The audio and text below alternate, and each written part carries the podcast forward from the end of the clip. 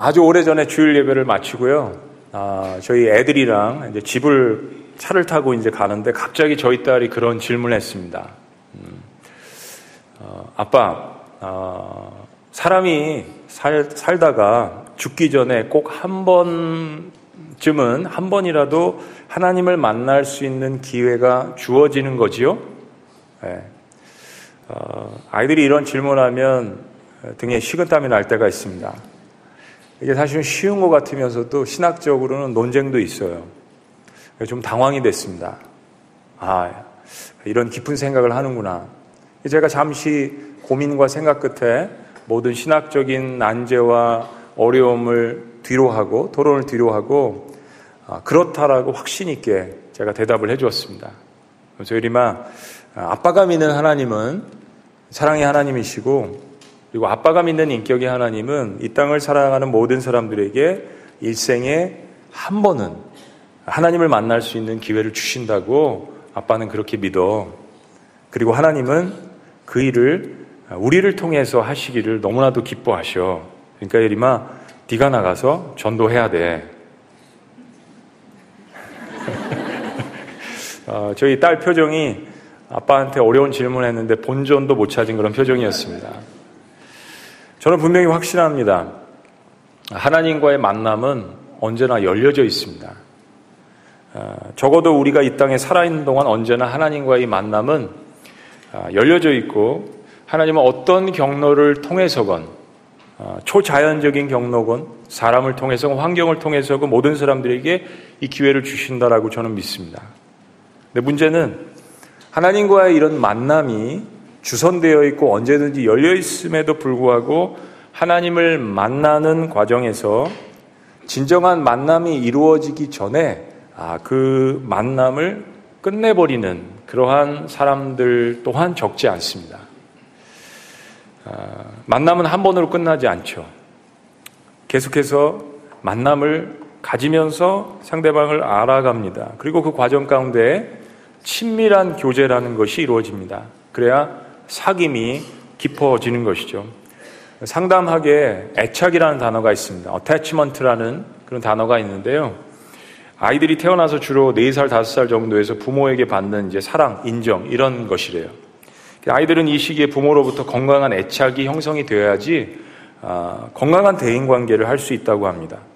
그러니까 애착이 온전히 형성되지 않으면 사람을 신뢰하지 않고 모든 사물과 사건을 대할 때 부정적인 시각으로 보게 되는 거죠. 아, 마음의 애착이 부족하니까 이제 마음이 불안해질 수밖에 없는 겁니다. 그래서 공격적이게 되고 부정적이게 되면서 실은 그 마음의 깊은 내면에는 자기 자신도 신뢰를 할 수 없는 것입니다. 그러니까 자신을 신뢰하지 않고 남도 신뢰하지 않지만 또 동시에 역설적으로 고집이 아, 세어지는 성격으로 나타나게 됩니다. 상처가 많은 사람들은 그렇습니다. 사마리아 여인은 예수님을 만났는데 부정적이고 또 신경질적이고 공격적입니다. 아, 물한 번 떠달라고 이야기를 했는데 아, 계속 따집니다. 뭐 이런 이야기예요. 우리가 지난주에 말씀을 좀 정리해 보면 유대인이 왜 사마리아인 나에게 물을 달라고 합니까? 당신은 남자고 나는 여자인데 어떻게 다가와 가지고 나한테 물 달라고 합니까? 여기 우물은 깊습니다. 그래서 당신은 큰 두레박도 없는데 어떻게 나에게 생수를 준다라고 하는 거예요. 아니, 잠깐만 기다려보세요. 좀 전에 나한테 물을 달라고 해놓고서 또 지금은 목마르지 않는 생수를 준다라는 게 이게 무슨 이야기입니까? 이 우물은 우리 조상 야곱이 팠는데 생수를 준다고 하시는 당신이 그 위대한 야곱보다 더 위대하다는 이야기입니까? 왜 나한테만 이러라 저래라 하는 거예요? 지금 인생도 정말 죽겠는데 힘들어 죽겠는데 도대체 왜 당신까지 나를 괴롭힙니까? 오늘 당신 나 잘 만났다 잘 걸렸다 어디 한번 붙어보자. 네. 처음에 화를 내려고 한 게 아닌데 그러는 순간 여러분 아시죠? 네. 하다 보면 네. 이제까지 인생의 모든 불평을 예수님께 다 뒤집어 씌울 그런 기세입니다. 근데 예수님 역시 여인을 만날 때 마음의 준비를 단단히 하시고 작정하고 오셨어요. 연복음 4장 3절 사마리아로 통행하셔야 할세. 모든 유대인들이 가지 않는 그곳으로 의도적으로 가셔서 이제까지 인생의 모든 불평을 가지고 있는 여인을 만나려고 치료하려고 가신 것입니다. 그런 여인을 향한 예수님의 첫 번째 진단은 이거였어요. 13절 말씀에 이 물을 먹는 자마다 다시 목마를 것이다. 사실 지금 육신적으로 예수님도 목이 마르세요. 이거 인정하셨어요? 물을 좀 떠달라고 하시는 분도 예수님이세요. 근데 그 물을 마시면 다시 목마를 것이라는 것을 이야기하셔서 우리의 삶의 문제도 그리고 그 문제의 끝도 어떻게 되는 건지 이야기를 해주셨어요. 예수님의 말씀의 뜻은 이런 겁니다. 지금 내가 목이 마른 것이 아니라 바로 여인 당신이 목이 마른 것이 아닙니까? 이야기입니다. 네. 나는 지금 육신적으로 목이 마르지만 실은 당신이 영적으로 훨씬 더 갈급한 것이 아닙니까? 라는 이야기예요. 그렇습니다. 이 말씀은 정말 우리의 정곡을 찌르는 말씀입니다. 자, 그리고 두 번째로 예수님께서 이 대화 가운데 이제 확신 가운데 진리를 선포하십니다. 13절, 14절 말씀이에요. 다시 한번 읽어봅니다. 예수께서 시작. 예수께서 대답하여 이르시되 이 물을 마시는 자마다 다시 목마르려니와 내가 주는 물을 마시는 자는 영원히 목마르지 아니하리니 내가 주는 물은 그 속에서 영생하도록 솟아나는 샘물이 되리라. 여인이 이런 이야기를 들으면서 이 이상한 만남 가운데 무엇인가 운명적인 것을 느꼈습니다. 따라합시다. 운명. 여러 만남이 있지만 이거야. 사실 뭐 그래서 결혼하신 거예요. 그 당시에는 눈꺼풀에 콩깍지가 씌우셨지만 운명적인 예, 만남이라고 볼 수 있습니다. 방금까지는 피곤한 기색으로 물을 달라고 한 사람이 이제는 반대로 영원히 목마르지 않는 생수를 주겠나라고 선포하는데 이런 확신 있는 말에 이 여인이 무엇인가 마음의 안정감을 느끼는 것 같아요. 그리고 이제는 오히려 이 수가성 여인이 사마리안 여인이 예수님에게 요청을 합니다. 자, 15절 말씀. 인류를 대표하는 이 여인 한 사람의 고백이 아니라 저의 고백, 여러분의 고백, 우리의 고백이에요. 자, 15절 시작. 여자가 이르되 주여 그런 물을 내게 주사 목마르지도 않고 또 여기 물 기르러 오지도 않게 하소서. 여러분 이 여인은 평생 누군가와 이런 직접적이고 구체적인 인생에 관한 대화를 나눠본 적이 없는 것 같습니다. 없었을 거예요. 근데 어차피 인생을 정말 마지못해 지금 살고 있는데 지푸라기라도 잡고 싶은 심정으로 이 만남을 절호의 기회로 운명적인 만남으로 생각하는 겁니다. 그리고 용기 내어서 다시 만남을 이어갑니다. 이런 이야기. 유대 선생님 양반, 진짜 그래요? 진짜 그런 물이 있다면, 영원히 목마르지 않는 그런 물이 있다면, 어디 나에게 좀 가져와 보세요. 제가 그런 물을 벌컥벌컥 마시고 싶어요. 그리고 정말 이 자리에 물 들어오기도 싫습니다. 마음문을 열고 다가간 겁니다. 네. 그런 물이 있다면 정말 주세요라고 잘 알지 못하지만 무엇인가 확신 있게 이야기하는 이 낯선 유대인 남자에게 다가간 거잖아요. 좋아요. 아주 좋습니다. 잘 돼가는 것 같아요. 그런데 그때 예수님께서 직격탄을 날리십니다. 자, 16절 말씀. 예수님의 직격탄. 시작. 이르시되, 가서 내 남편을 불러오라. 여인이여 정말 그 생수를 원한다면 가서 당신 남편을 불러오세요. 이거 진짜 out of context예요. 우리말로 이야기하면 자다가 봉창 두들기는 소리입니다. 여러분 성경 제대로 읽어보셨어요? 그냥 이게 그냥 여러분 넘어갑니까? 이 말씀을 읽으시면서 여인이 마음 문을 열고 주님 앞으로 나아왔잖아요. 생수를 달라고 하잖아요. 그런데 왜 주님 난데없이 남편을 데려오고 하십니까? 저는 어떤 때는요, 예수님의 이 대화법이나 사람들 이 다가가서 이야기하시는 걸 보면 막 조마조마할 때가 있습니다. 여러분 그렇지 않으세요? 저는 이 장면을 보면서 수가성 여인의 입장에서 생각을 해봅니다. 저는 수가성 여인 편입니다. 수가성 여인은 사람이잖아요. 따라합시다. 우리는 사람 편. 예. 네, 우리는 사람 편이에요. 인간 편이에요. 우리는 하나님을 다 이해할 수 없습니다. 이 성경을 읽으면서 인물에 투입돼서 감정이입을 해서 나라고 생각하면서 생각을 해보세요. 괜찮은 사람이라고 생각해서 마음을 열고 다가갔는데 예수님이 지금 가장 아픈 곳을 만지십니다. 네. 아, 이게 뭐지? 또 괜히 다가갔나? 후회가 들고 내가 그래도 마음을 열고 조금 다가갔는데 또 상처를 받는구나 하는 생각. 많은 사람들에게 상처를 받고 어려움을 받은 사람들은 사실 인간 모두가 다 그래요. 멀쩡한 듯 사실은 우리가 앉아있지만 다 그렇죠. 그런데 특별히 깊은 상처가 있는 사람들은 또 다른 새로운 만남을 시작할 때 마음에 두려움이 있습니다. 네, 두려움이 있어요. 그 때문에 다가가기가 참 힘들고 마음을 꼭꼭 닫고 있는 거예요. 그런데 거기다가 다짜고짜 내 남편을 데려오라고 하시는 예수님의 말씀. 이게 웬 말입니까? 아, 여러분, 이거 하나는 기억하셔야 돼요. 우리가 하나님을 만날 때 가져야 하는 한 가지 믿음이 있는데, 믿음이 크건 작건, 내가 성경 지식이 많건 적건, 한 가지, 우리가 신앙생활 하면서 가져야 하는 믿음이 있는데, 그게 뭐냐면, 하나님은 나의 삶의 궁극적인 문제와 필요가 무엇인지 정확히 아신다라는 확신입니다. 이게 없이 예배하는 것과 이게 잊고 예배하는 것과 이 믿음을 가지고 기도하는 것과 그렇지 않은 것은 천지 차이입니다. 믿음이라는 것은 대상이 필요한데 하나님께서는 궁극적으로 나에게 필요한 문제와 해결 방법과 대안이 무엇인지를 정확히 아신다라는 이 믿음. 여러분 세상에서 제일 바보 같은 환자가 누구입니까?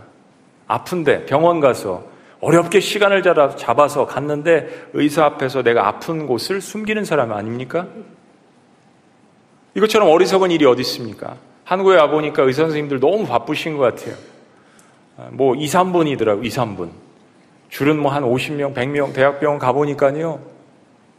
그런데 아파서 왔고 그 시간을 잡기 위해서 직장도 잠깐 쉬고 갔는데 여러분 그 의사 앞에서 그렇게 어렵게 만났는데 내 질병을 숨긴다면 아픈 거 조금 과장해서 의사 선생님이 잘 고쳐줄 수 있도록 잘 설명을 해도 부족한데 내 병을 숨긴다면 이야기를 안 한다면 부끄럽다고 생각해서 감춘다면 그처럼 어리석은 일이 어디 있겠습니까? 예수님은 지금 이 여인을 치료하러 오신 영적인 의사세요. 이 여인의 아픔과 고통과 원인이 어디 있는지를 찾으셔서 진단해 주시고 그 아픔을 직접 보게 하시는 것입니다.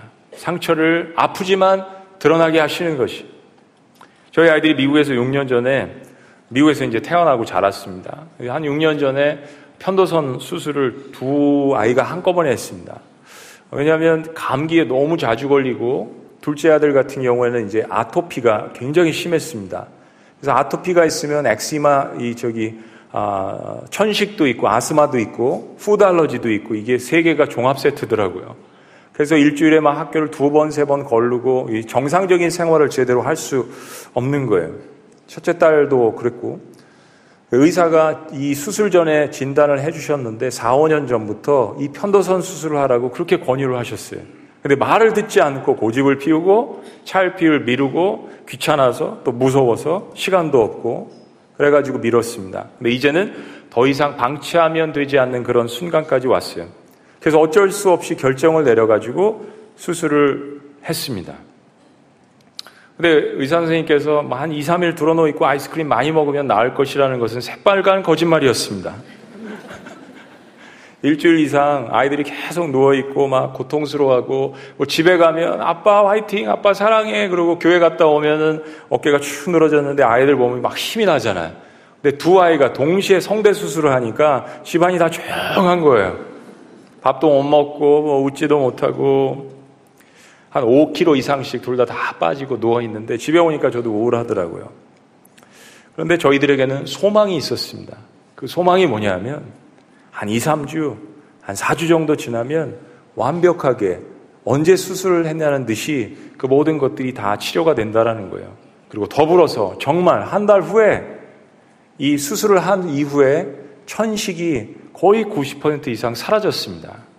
일반적으로 객관화시키려고 하는 건 아니에요. 적어도 저희 아이들에게 진단을 내려준 의사의 그 결정을 따라 수술했을 때 감기, 천식, 이런 부분들이 말끔하게 해결됐어요. 여러분 제가 무슨 얘기를 말씀드리려고 하는 겁니까? 수술대에 올라가는 사람은 상처를 드러내야 합니다. 그리고 의사가 메스를 들 때 그 의사를 신뢰할 수밖에 없습니다. 수술 과정은 당연히 아픕니다. 고통스러울 수 있습니다. 그러나 치료를 위해서 소망을 가지고 용기를 내서 우리 의사를 찾아가고 병원을 찾아가고 때로는 수술대에 오르는 것입니다. 그 믿음이 없이 수술대에 올라가는 사람이 있을까요? 나를 위한 것인데, it's about my life. 내 삶에 관한 것인데, 그렇죠? 성경을 보면 예수님과 충돌한 사람들이 많이 있습니다. 그런데 그 중에 예수님과 정말 제대로 충돌한 사람들은 그 상처를 드러내며 깨끗하게 치유함을 받았습니다. 예수님 만난 사람들 예루살렘의 인구 대략 잡아서 한 10만 명 추정을 하는데 예수님을 스쳐 지나간 군중들은 거의 대부분이었을 거예요. 그러나 그 중에서 정말 제대로 예수님과 충돌한 사람들만 기적과 치유를 경험했습니다. 예수님께서 이 여인의 가장 아픈 부분을 건드리셨습니다. 이 땅에 오신 가장 뛰어난 의사로서 치료하시기 위함이었습니다. 가서 내 남편을 데려오라. 가서 내 아내를 데려오라. 가서 내 자녀를 데려오라. 가서 내가 가장 귀해 여기는 그 부분을 내가 가장 고통스러운 그 아픔의 장소를 그 시간을 그 기억을 가져와라. 근데 사실은요. 조금 전에 물을 떠달라고 하셨잖아요. 그리고 처음 만났잖아요. 낯선 분이잖아요. 그런데 어떻게 마음을 열고 다가갔는데 이렇게 이야기를 합니까? 이거는 사실은 모든 이 땅에 있는 문화와 민족을 떠나서 가장 무례한 요구일 수 있습니다. 그런데 상상치 않은 놀라운 일이 벌어졌습니다. 여인이 누가 옆에서 듣기라도 한다면 코미디와 같은 이 일에 이 무례한 요구에 정직하게 대답을 합니다. 선생님, 주님, 나는 남편이 없습니다. period. 나는 남편이 없습니다. 저는 이 여인의 용기가 정말 성경 가운데서 가장 위대한 용기 가운데 하나라고 생각합니다. 여인은 인정과 사랑을 받기 위해서 발버둥 치며 살아왔을 거예요. 그런데 이 정곡을 찌르는 이 질문 앞에 자신의 속내를 드러내며 도망가지 않습니다. 그때 예수님도 신기한 말씀을 하세요. 여인이요, 당신이 남편이 없다고 하는데 그 말은 옳소이다, 참되도다, it is right, 옳소이다라고 놀랍게도 예수님은 꾸지람 없이 이 여인의 말을 옳다라고 이야기를 하십니다. 마치 내가 너의 아픔을 안다 라고 하시는 음성인 것 같습니다. 아마 정말 오랜만에 아니면 이 여인이 태어나서 처음으로 받는 인정이고 칭찬일 것이에요. 자, 그런데 이제 예수님은 이 여인의 아픈 과거를 더 바라보게 하시는 거예요. 너에게 남편 다섯이 있었지만 지금 있는 자도 내 남편이 아니다. 아, 예수님 왜 그러시는 거예요, 정말. 여러분 그러실 때 없어요? 기도하시다가 아, 예수님 정말 저에게 왜 그러시는 거예요? 아주 밑바닥까지 있는 자존심까지 다 파헤치십니다. 인정했어요, 여인이. 남편 없다고. 근데 너에게 남편 다섯이 있었으나 지금 있는 자도 내 남편이 아니다. 어디까지 가시려고 하는 거예요, 예수님?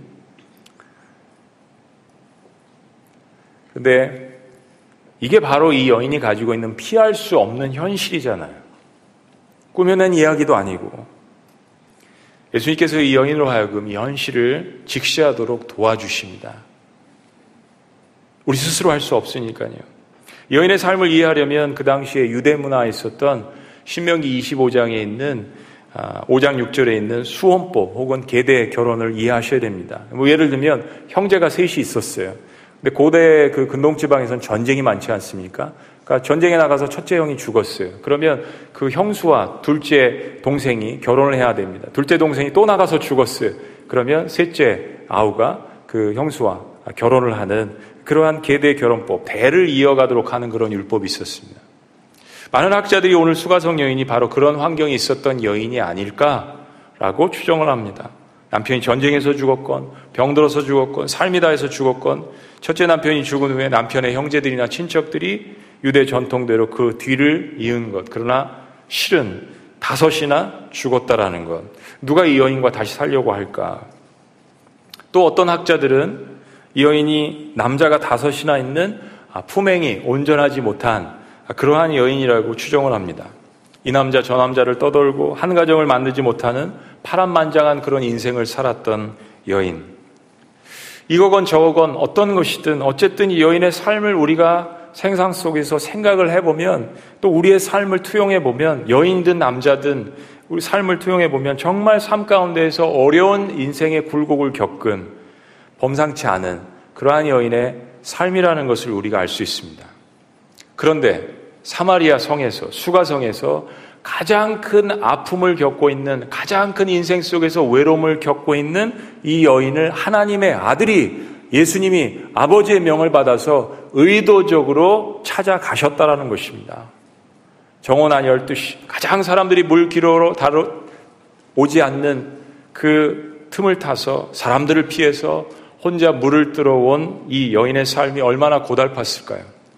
아무도 뒤돌아보지 않고 아무도 케어하지 않는 남편 다섯이나 두었던 혹은 먼저 보냈던 이 여인 정말 사무치는 슬픔을 가졌던 이 여인을 인간도 돌아보지 않는데 하나님의 아들이 의도적으로 그 바쁘신 와중에 3년의 공생의 기가 가운데 이 여인을 찾아오셨다라는 것입니다. 그리고 예수님은 이 수가성 여인에게 이 현실을 직시하게 하십니다. 예수님의 치료법은 우리 아픔과 고통과 상처를 먼저 대면하게 하시는 거예요. 요한복음 8장에 보면 남자와 간음하다가 현장에서 붙잡힌 여인이 있습니다. 예수님이 용서하시면서도 마지막에 또 이런 이야기를 하십니다. 여인아, 너를 고발하던 자들이, 너를 고소하던 자들이, 돌을 들어서 너를 치료하던 자들이 어디 있느냐? 사람들이 정죄했던 것도 보게 하시지만 지금 예수님이 같이 함께 하시는 이 자리에 너를 정죄했던 자들이 어디 있느냐? 라고 주님께서 현실도 직시하게 하세요. 그리고 sin no more. 죄 더 이상 짓지 말거라. 하고 방법도 알려주십니다. 예수님이 우리를 찾아오시는 전형적인 장면이에요. 자, 그런데 이제 재미있는 현상이 벌어집니다. 예수님이 생수 이야기를 하시다가 갑자기 남편을 데려오라는 말씀에 여인이 남편이 없다고 하자 예수님께서 내 말이 옳다. 참되도다. 남편 다섯이나 있었지만 지금 남편도 내 남편이 아니다. 남편이 없다라고 하는 이 말에 대해서, 이 고백에 대해서 예수님께서 야단치시지 않습니다. 꾸지람을 받을 수도 있는 이야기잖아요. 여인은 이 삶 가운데서 자신의 삶을 한 번 직시하고 어떤 의미로 이 질문을 던졌는지 자기 스스로 한번 생각해 보는 것 같아요. 남편이 없습니다. 예수님 말씀, 내 말이 옳도다, 내 말이 진실되다. 여러분 이거 너무 재밌는 겁니다. 왜냐하면 제가 성경 66권을 보니까요. 주님, 저는 죄인입니다. 이런 허물이 있습니다. 주님 앞에 이런 거짓말을 했어요. 사람들 앞에 이렇게 살아왔습니다. 라고 자신의 삶과 현실과 허물을 직시하며 다가갔을 때 성경 구절에 성경의 이야기들 중에 단 한 군데도 그래? 그러면 너는 이런 죄를 지었으니까 이런 율법에 있어서 너는 이렇게 처형받아야 돼. 이렇게 죽어야 돼. 이렇게 감옥에 가야 돼. 라고 주님께서 우리를 정죄하신 경우가 제가 성경을 볼 때는 적어도 제 성경에는 단 한 번도 그런 일이 없습니다. 사탄의 전략은 우리의 허물과 죄를 드러내고 그 아픔의 상처를 더 곰게 해서 사람의 인격을 파괴하고 사람을 망가뜨리고 죽게 하는 것이 사탄의 모략이라면 하나님께서는 우리의 허물 때문에 우리의 죄 때문에 혹은 내 주변에 있는 환경 때문에 내가 갖고 있는 그 아픔과 수치를 드러나게 하셔서 우리를 죽이시려고 하는 것이 아니라 우리를 정죄하시려고 하는 것이 아니라 너를 정죄하던 자들이 어디 있느냐 라고 하시며 우리에게 상처를 치유하시고 회복시키시는 치료하시는 여호와 라파 하나님 우리가 믿는 하나님 살아계신 하나님 그래서 그 아들을 십자가에 못 박게 하시고 우리 대신 우리가 가지고 있는 수치를 드러내게 하신 그 하나님이신 것을 믿으시기를 주의 이름으로 축원합니다. 그냥 믿는 게 아니에요. 그냥 이 땅에 오신 것이 아닙니다. 그냥 저 하늘나라 보좌 위에서 우리에게 떵떵거리면서 말씀하시는 하나님이 아니십니다.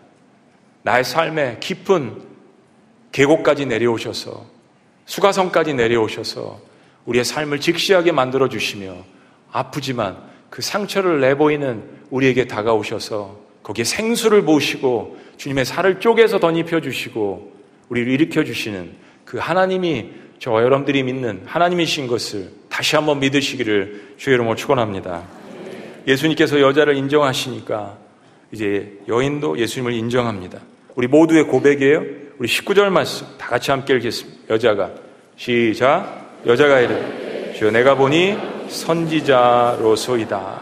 너무나도 중요한 부분입니다.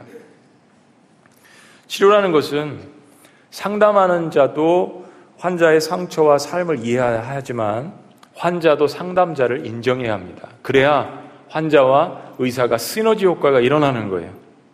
그런 면에서 우리가 가장 신뢰할 수 있는 분은 하나님의 아들이신 가장 최고의 영적 치료자이신 예수님이십니다.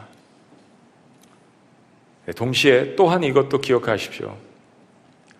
예수님을 만나고자 하는 사람 또한 많으나 예수님께서 가서 내 남편을 데려오라, 내 아내를 데려오라, 내 아픔과 상처와 고통도 가져오라, 가장 귀중히 여기는 내 그것도 가져오라라고 말씀하실 때 도망가는 사람 또한 얼마나 많은지 모르겠습니다. 여러분 오늘 이 말씀을 마지막 결론으로 기억하셨으면 좋겠어요. 예레미야서 29장 12절 13절에 보면 한국 사람들이 가장 좋아하는 성경 구절 가운데 한국 사람들 기도 많이 하지 않습니까? top 10 안에 들어가는 성경 구절이에요. 저는 옛날 성경 구절로 알고 있는 너는 내게 와서 부르짖으라 이 말씀.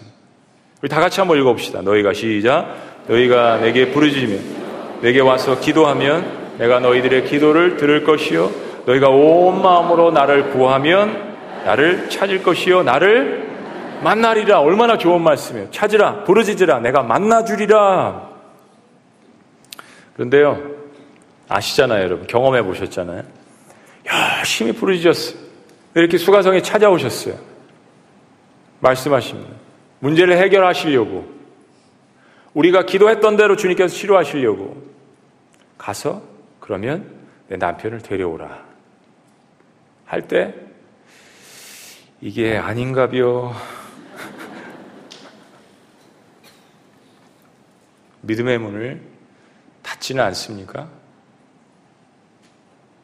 육신의 몸은 병들었을 때 육신의 의사에게 내어 보이면서 영적인 것은 보이지 않는다고 그렇게 울부짖었는데 그래서 찾아오셨는데 믿음의 문을 혹시 닫지는 않으십니까? 그래서요 하나님께서 예레미야서 29장 12절 13절 말씀만 주신 것이 아닙니다. 이 말씀이 유명한데 사실은 11절 말씀을 기억하셔야 합니다. 주님께서 그랬기 때문에 우리에게 주신 말씀 11절 다 같이 읽습니다. 여호와의 말씀이니라 시작 여호와의 말씀이니라 너희를 향한 나의 생각을 내가 하나니 평안이요 재앙이 아니니라 너에게 미래와 희망을 주는 것이니라 I guarantee 하나님 말씀 내가 개런티한다. 예? 내가 내 생각을 하는데 너희를 향한 내 생각은 두려워하게 하는 거, 파괴하게 하는 거, 도망가게 하는 것이 아니라 평안, 재앙이 아니라 미래, 소망, 희망, 능력, 다시 살아나게 하는 것, revive, 부흥케 하는 것, 너를 다시 살리기 위함이라고 분명하게 우리에게 이야기하시잖아요. 이 말씀을 기억하고 부르짖어야 합니다. 이 말씀을 기억하고 두려울 때마다 새벽 제단에 혹은 여러분의 가정에서 골방에서 눈물의 골짜기에서 부르짖으시기를 주의 이름으로 축원합니다. 디모데후서 1장 7절도 신약에 있는 말씀인데 디모데가 젊은 목회자로서 고민하고 힘들어하고 위장병이 났을 때 사도 바울이 하나님의 말씀을 이렇게 이야기합니다. 디모데요 하나님이 우리에게 주시는 것은 두려워하는 마음이 아니요 오직 능력과 사랑과 절제하는 마음이다. 왜 두려워하느냐? 왜 겁내하느냐? 왜 또 도망가려고 하느냐? 하나님이 너를 살리시려고 너에게 성령의 능력을 부어주시려고 사랑, 화평, 평안, 미래, 희망, 은혜가 너에게 놓여져 있다. 라고 말씀하시는 하나님. 따라 하시겠습니다. 나를 살리시는 하나님. 그렇습니다. 그렇습니다. 자리에서 다 같이 일어나시겠습니다.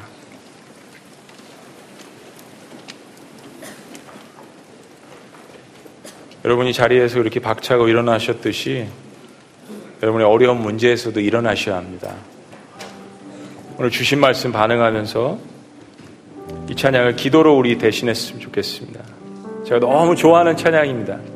우물가의 여인처럼도 좋아하고 십자가 그 사람 멀리 떠나서 무너진 나의 삶 속에 잊혀진 주 은혜 돌 같은 내 마음 어루만지사 다시 일으켜 세우신 주를 사랑합니다. 주 너를 보호하시고 널 붙드시리. 너는 보배롭고 존귀한 나의 자녀라. 고백하셔야 합니다. 첫째는 하나님이 우리를 믿으시고요. 둘째는 내가 나를 믿지 않으면 아무도 믿지 않습니다. 네, 하나님이 믿어주시잖아요. 거기에 믿음으로 반응하는 것이 신앙생활입니다. 찬양합시다. 찬양합니다. 십자가 그 사람. 십자가 그 사람. 멀리 떠나서. 멀리 떠나서. 무너진 나의 삶 속에. 무너진 나의 삶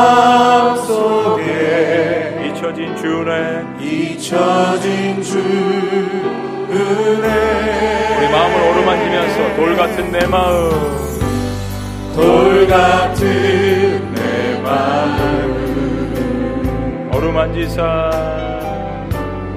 어루만지사. 다시 일으켜 세우